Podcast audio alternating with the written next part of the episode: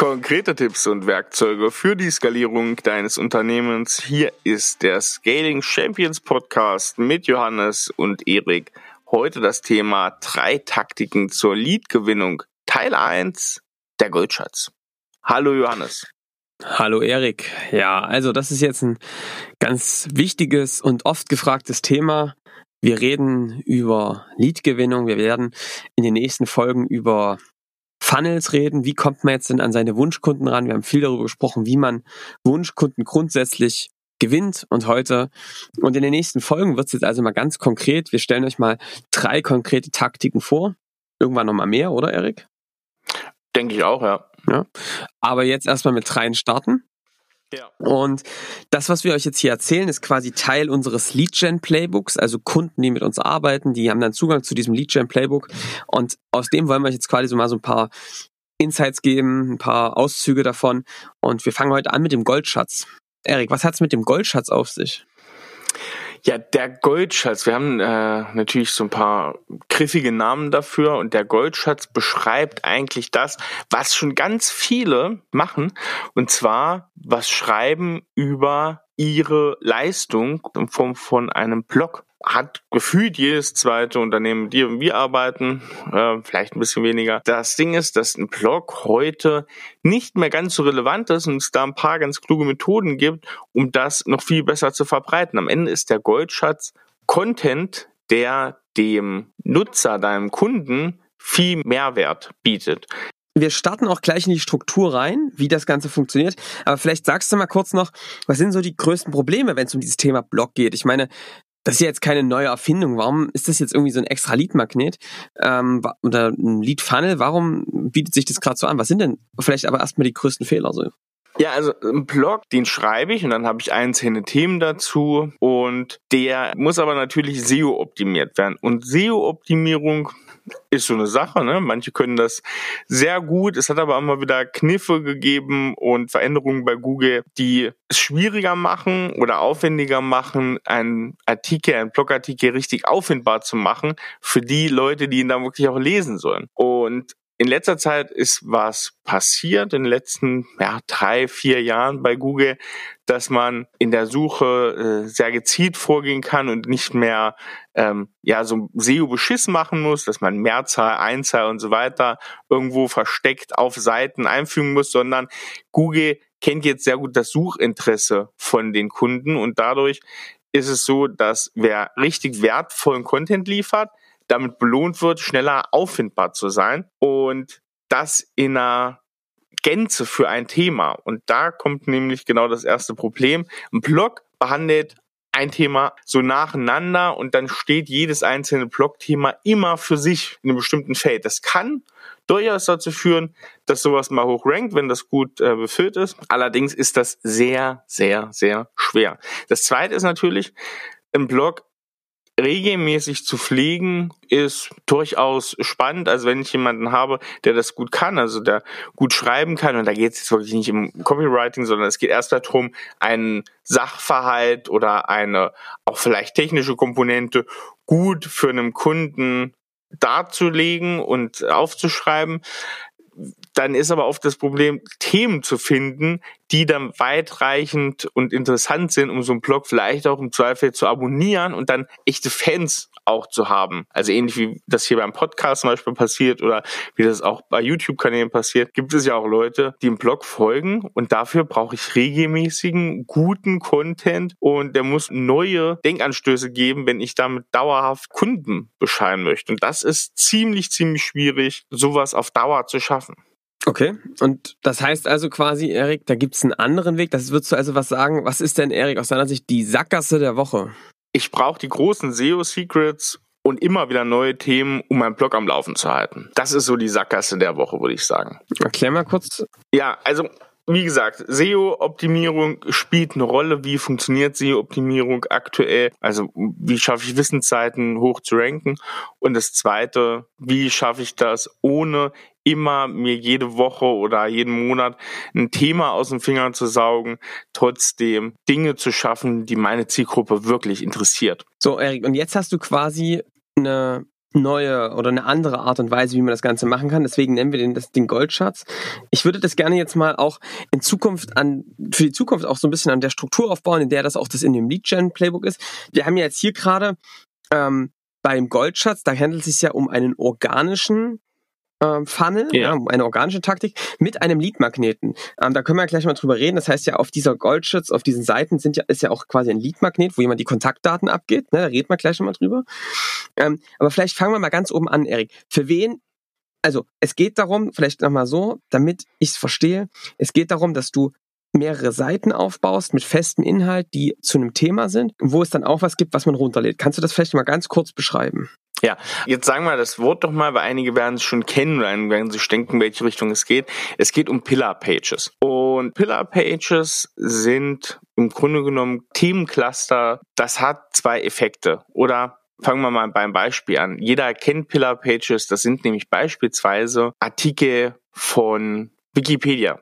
Wikipedia baut oder hat seine Seiten so gebaut. Also mal ganz vom Thema ab, äh, wenn ich etwas zu Rosen google, bekomme ich wahrscheinlich recht weit oben Rosengewächse von Wikipedia. Da sage ich gleich mal kurz, wie der Aufbau ist.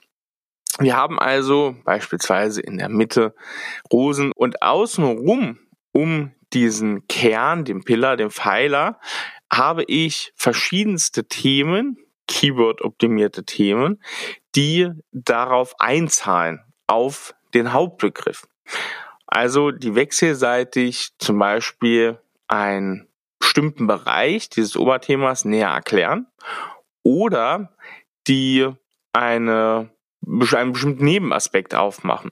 Das kann man sich so vorstellen wie so ein Mindmap. In der Mitte, wie gesagt, der große Kern, der Nukleus und außenrum Themen, die damit rein äh, spielen. Und was dann wichtig ist, und da kommt äh, die Thematik SEO zum Tragen, ist, dass Google belohnt, wenn ein Sachverhalt sehr allumfassend geklärt wird, holistisch geklärt wird. Und das passiert bei den Pillar Pages durch eine Verlinkung von der Pillar Page auf Unterthemen. Mhm. Und von den Unterthemen dann wieder zurück mit einem Link zum Hauptthema. Diese Struktur erkennt Google und zeigt sozusagen oder wird für Google sichtbar, ah, da hat sich jemand extrem mit einem Thema befasst und kann den Nutzer großen Mehrwert bieten. Warum ist das jetzt für mich relevant, wenn ich Kunden anlocken möchte? Ich baue mit einer Pillar-Page ähm, Vertrauen auf. Das mache ich dadurch, dass eine Pillar-Page ja darauf abzieht, hohe Verweildauer zu haben.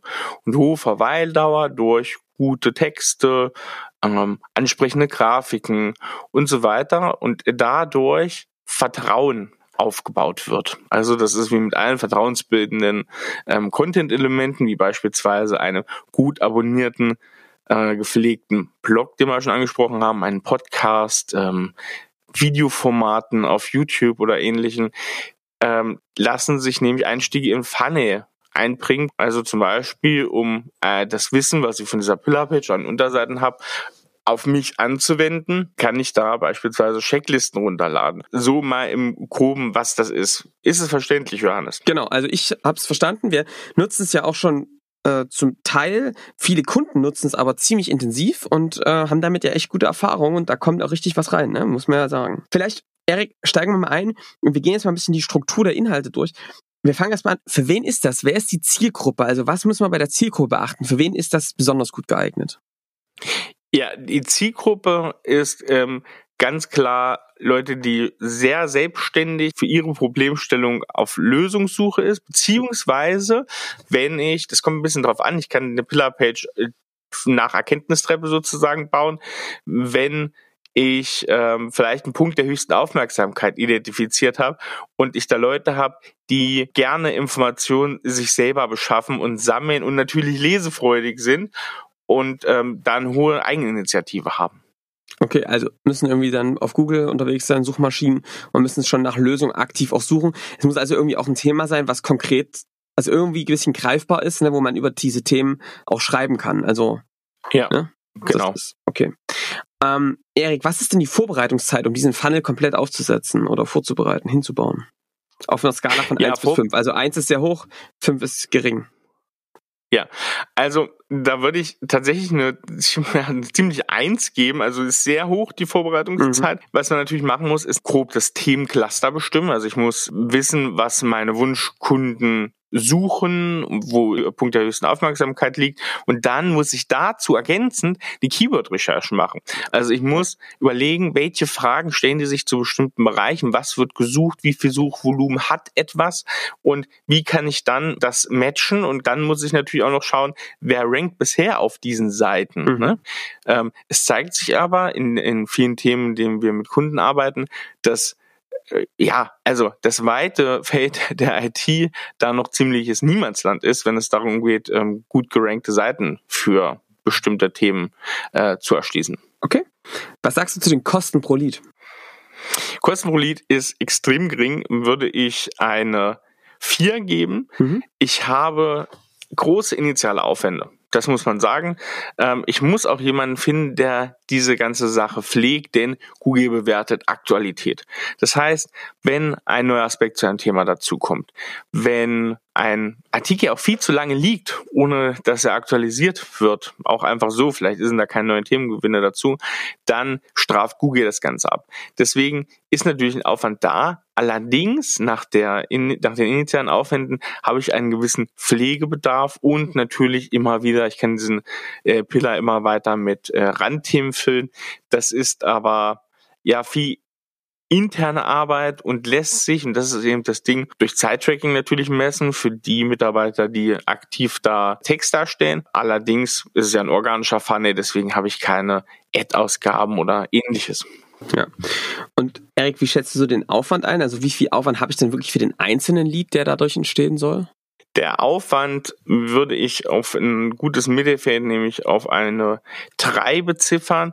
Wir müssen bedenken, dass wir neben dem Aufsetzen des SEO-relevanten Contents, also der Pillar-Page, noch den Aufwand haben, dass wir einen äh, dazu passenden Funnel-Einstieg benötigen, also einen Grund für die Kontaktdatenabgabe. Und dann muss ich in der Regel wenn ich beispielsweise keine Telefonnummer oder ähnliches abfrage, wenn ich dann seichteren, sanfteren Einstieg möchte, muss ich mir dann natürlich noch über E-Mail-Nurturing beispielsweise mhm. Gedanken machen und da die Leute in die Aktion bringen und das ist natürlich immer ja schon aufwendig, aber so ein Punkt, der über Dauer natürlich ganz gut funktioniert und über gefüllte Kontaktlisten. Und der letzte Punkt auf unserer Punkterate, äh, Ratio hier ist die Success Rate. Also wie hoch ist es? Wahrscheinlich ist das da, wenn da Leute reinkommen, dass sie dann auch wirklich zu einem Abschluss kommen, dass es wirklich auch erfolgreich ist für diese Kunden. Was denkst du? Also äh, da bewerte ich das Ganze mit einer 5. Also wenn ein Lead in die Aktion kommt, der in, über diese Seite in meine Kontaktliste reinschwappt, dann ist das ein sehr, sehr guter Lead, denn da ist Vertrauen da, da ist ganz viel Wissen da. Also derjenige, diejenige, die da reinkommt, nimmt sozusagen dauerhaft, muss man sich vorstellen, also nimmt Wissen und ist sehr bereit reinzugehen und mein Angebot sich anzuhören. Sehr gute Situation eigentlich für mich als Verkäufer. Sehr gut. Okay, Erik, dann lass uns doch mal weitergehen. Hm, was würdest du sagen, was sind denn so Voraussetzungen, die du brauchst, um sowas aufzusetzen? Was brauchst du an technischen oder inhaltlichen Voraussetzungen? Ja, also es ist an technischen Voraussetzungen gibt es sehr, sehr gute äh, inzwischen Plugins für äh, WordPress beispielsweise. Leute, die äh, Software wie HubSpot nutzen, haben da auch eine ganz gute Funktion, wo das Ganze sogar mit Keyword-Analyse unterstützt wird. Ich brauche Keyword-Analyse-Tools, die auch alle und genug kostenlos verfügbar sind für den initialen Aufschlag. Ich benötige im Team natürlich Leute, die gerne schreiben, denn das sollte nicht sein, wo richtig viel Zwang dahinter ist, sondern ich benötige da wirklich, wenn der fachlich gut aber auch gerne schreibt. Und ich brauche, wie gesagt, ein kleines Redaktionsteam, die ein, ein Thema wirklich in Gänze sozusagen erfasst. Das benötigt man erstmal und dann brauche ich natürlich eine gegebene Funnel-Struktur, Kontaktdatenabgabe logischerweise, E-Mail-Nurturing und so weiter. Okay, sehr gut. Brauchst du noch irgendwas? Nö. Nee, also es, es braucht, wie gesagt, ähm, es braucht Zeit und Geduld, weil man muss sich halt überlegen, ich kann jetzt nicht eine Pillar-Patch aufsetzen zu einem Thema, bekommen das hin, gut zu ranken, also irgendwo unter den ersten vier, das ist dann wirklich interessant, unter den ersten drei, vier äh, organischen Suchanfragen. Und äh, dann geht's los mit den Leads. Dieser Vertrauensaufbau, das ist erstmal ein langer Weg, da muss erstmal sozusagen schon einige auf die Seite kommen. Und dann ist der Weg insgesamt lang. Und dafür ist es so, dass man gerne ja so ein bisschen zweigleisig fahren kann. Ne? Also ich empfehle immer, wenn man eine Pillar-Page baut, hat man ja auch Unterthemen und Unterthemen müssen gar nicht mal ein eigenständiger Text sein. Unterthemen können auch beispielsweise Videos sein. Unterthemen können Links hin sein, sein zu erklärten Infografiken. Und da habe ich dann wieder die Möglichkeit zu sagen, solche Dinge, die man bei Social Media zu platzieren, da eher auf einen Link-Klick, auf Impressions oder auf Engagement zu optimieren. Das ist relativ billig, wenn ich da kein Lead sozusagen als, als Ziel habe in dem, in der Ad. Und dann kann ich eigentlich so anorganisch nochmal Traffic auf diese, auf diesen Pillar oder auf die, dieses Konstrukt, dieses Themencluster lenken. Das ist so eine Methode, wie man da auch anorganisch ein bisschen Musik reinbringt, was natürlich auch funktioniert, wenn ich mich für ein Thema auszeichne, da Expertenstatus zu übernehmen, was ich halt übernehmen sollte, logischerweise, wenn ich das Ganze holistisch äh, erschließen möchte, dass Google mich da gut rankt, dann hat das natürlich auch Einfluss auf vielleicht einschlägige Fachzeitungen oder auf andere Blogs oder ähnliches. Da ist aber so eine Sache, wer jetzt denkt, er hat schon fünfmal veröffentlicht in irgendwelchen Fachmagazinen, das könnte man verlinken. Ja, kann man. Das ähm, sind halt unterschiedliche Herangehensweisen auf Pillar, für Pillar Pages. Es gibt einmal den zehnmal mehr Content, also zehnmal besseren Content als alles, was bisher im Internet zu dem Thema entstanden ist. Und dann sollte ich das komplett in meiner Hand halten. Also alle Unterseiten sollten von mir in meiner Struktur gebaut worden sein. Es gibt aber auch noch sehr themenspezifisch bezogene Pillar Pages, die auch links und rechts mal raus aus diesen bestehenden Cluster verlinken. Und da kann man natürlich auch alte Artikel nutzen oder andere Videos von anderen Leuten. Da halte ich den Lead aber natürlich nicht komplett in meinen Pfanne. Deswegen empfehle ich diese erste Methode für unsere Kunden häufiger. Okay, Erik, jetzt hast du schon ein paar Tipps rausgehauen. Hast du noch ein paar Tipps vielleicht auf diesem Weg? Was sollte man beim Goldschatz unbedingt noch beachten?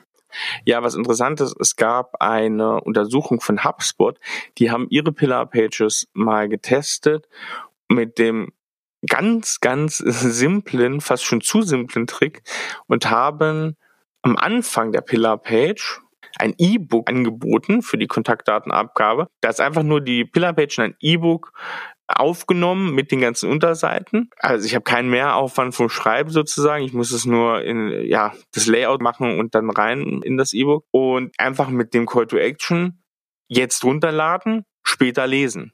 Also denkbar einfacher Einstieg. Und der Effekt ist, 90 Prozent der Leute auf den Pillar Pages von HubSpot laden diese E-Books runter und ich mache es auch. Du bekommst am Anfang eine gute Übersicht, liest dich dann rein, ähnlich wie das, wie gesagt, bei den Wikipedia-Artikeln ist, hast du dann so ein fünf, sechs Sätze am Anfang, die abholen, okay, worum geht's jetzt? Dann eine Gliederung von wichtig nach unwichtig geordnet und dann siehst du schon, ah, okay, das Thema könnte für mich interessant sein. Vielleicht lese ich das nachher am Zug oder habe ich vielleicht wieder schlecht Internet, ich lade mir das mal runter und zack, haben die oder hast du deine Kontaktdaten.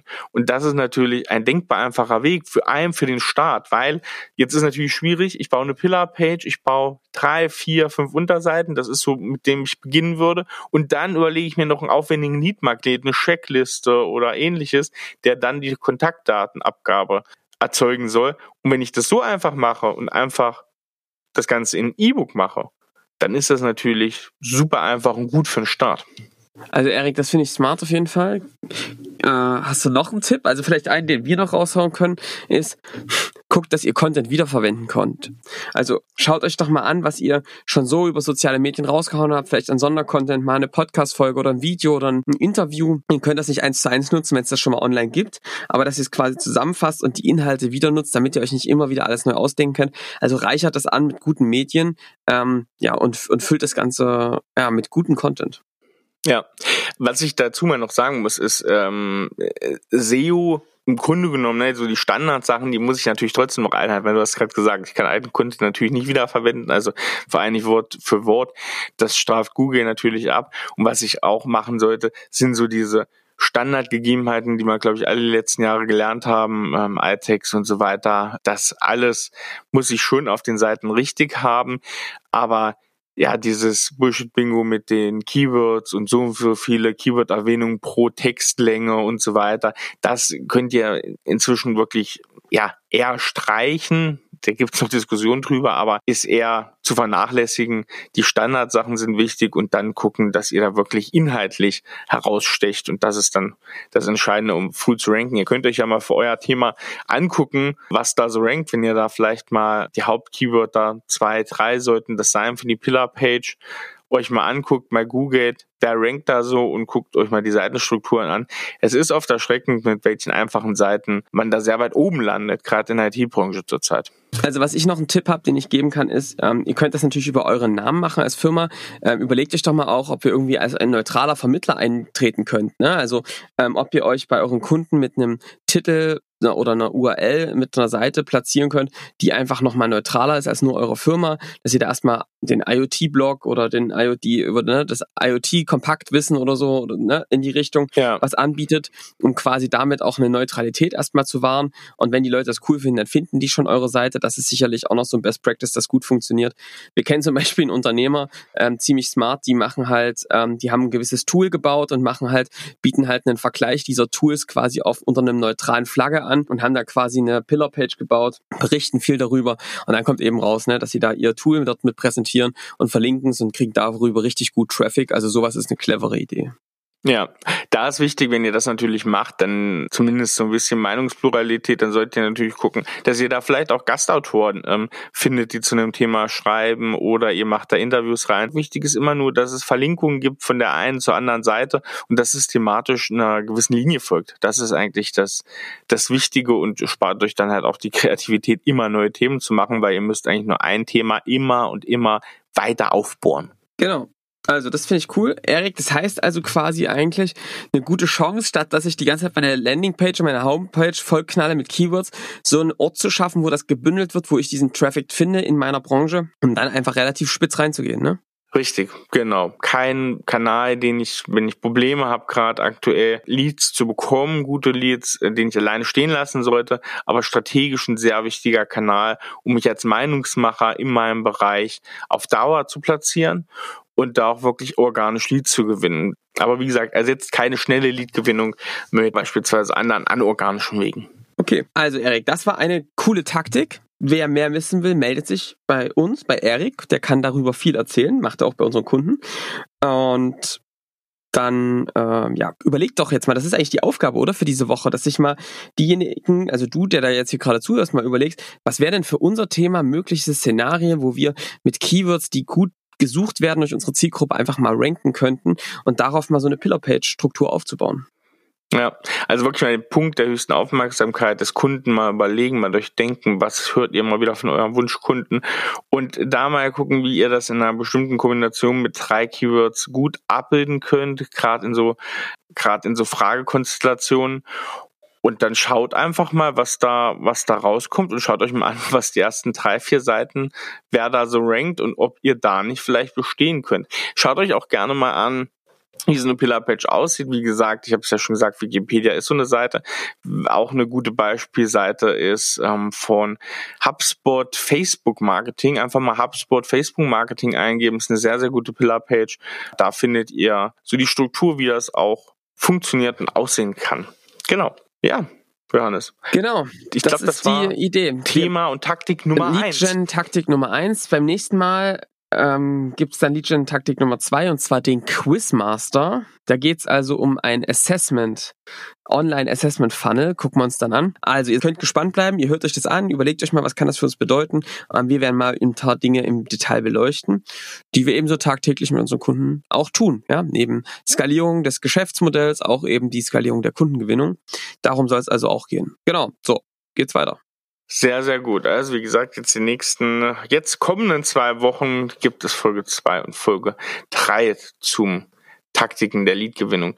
Johannes, Feedback-Ecke und das Geschrei ist groß, warum waren die letzten zwei Folgen keine Feedback-Ecke? Können wir euch sagen, wir hatten die zwei Folgen, die jetzt waren vorproduziert, bevor wir Lied, äh, die äh, Feedback-Ecke eingeführt haben.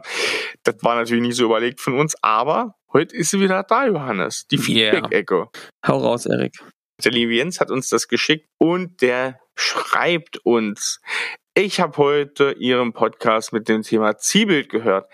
Er hat mir sehr geholfen, da ich gerade dabei bin, Zielbilder für unsere Produkte zu entwickeln und unsere Produktportfolios neu zu ordnen. Das ist natürlich sehr gut und deswegen hier einfach der Tipp. Der gute Jens ist Produktmanager mit Salesverantwortung und der hat sich die Folge Zielbilder angehört. Weißt du noch, welche Folge Zielbilder nee, waren, Johannes?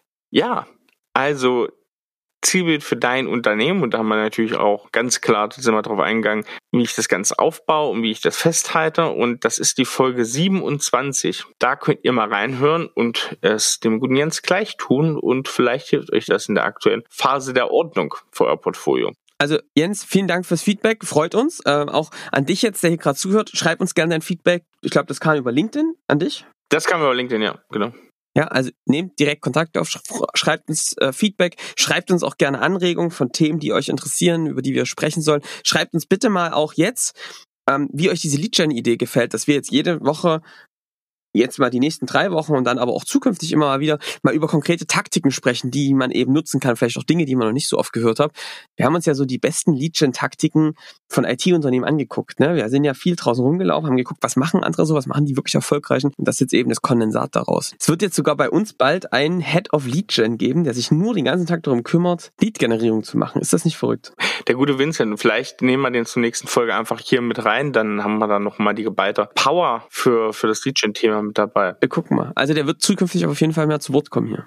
Ja, Johannes, jetzt muss ich kurz überlegen. Übrigens, da sind wir komplett drüber gegangen, aber wir haben ja schon ausgiebig Folge 40 und Folge 50 gefeiert. Wir sind jetzt ein Jahr alt und wir haben es überhaupt, also wir sind so gar nicht, haben wir das irgendwie angesprochen. Wir sind ja, ich glaube am 16. Ja, ich gucke hier gerade. Am 16. Februar 2020 war die erste Folge draußen. Also herzlichen ja, Glückwunsch, Johannes, zum Geburtstag. Aber es gibt auch noch was zu tun, ey. Es gibt was zu tun. Und deswegen hören wir uns nächste Woche wieder. Aber ich habe noch einen Wein der Woche, den wollen wir Klar. nicht vernachlässigen, auch wenn wir hier in der Lead-Gen-Serie sind. Und zwar habe ich am Wochenende mal wieder einen schönen Chenin Blanc getrunken. Chenin Blanc, wer es nicht kennt, ist eine Rebsorte, die, glaube ich, hauptsächlich inzwischen in Südafrika angebaut wird, aber eigentlich beheimatet, wenn ich mich nicht irre, an der Loire in Frankreich. Und da habe ich den Chenin du Marcus vom Chateau de Marcus getrunken, 2018. Verlinken wir euch in der Weinliste, die ist jetzt online. Und da ist mir wieder aufgefallen, man trinkt viel Riesling, viel Silvaner, bla bla bla, Sauvignon Blanc, Chardonnay.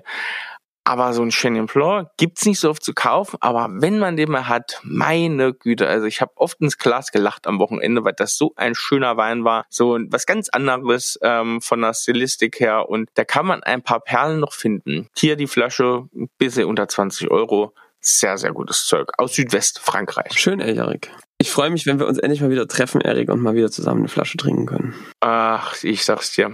Ich freue mich auch schon sehr drauf. Und jetzt würde ich sagen, das war's für die Woche, Johannes, oder? Das war's erstmal und äh, nächste Woche geht's ja weiter mit Lead-Generierung. Also nächste Woche der Quizmaster und wir freuen uns auf euer Feedback und lasst uns doch bitte ein Abo da bei Spotify, bei iTunes und bewertet uns bei iTunes. Also bis nächste Woche. Ciao, mach's gut. Ciao.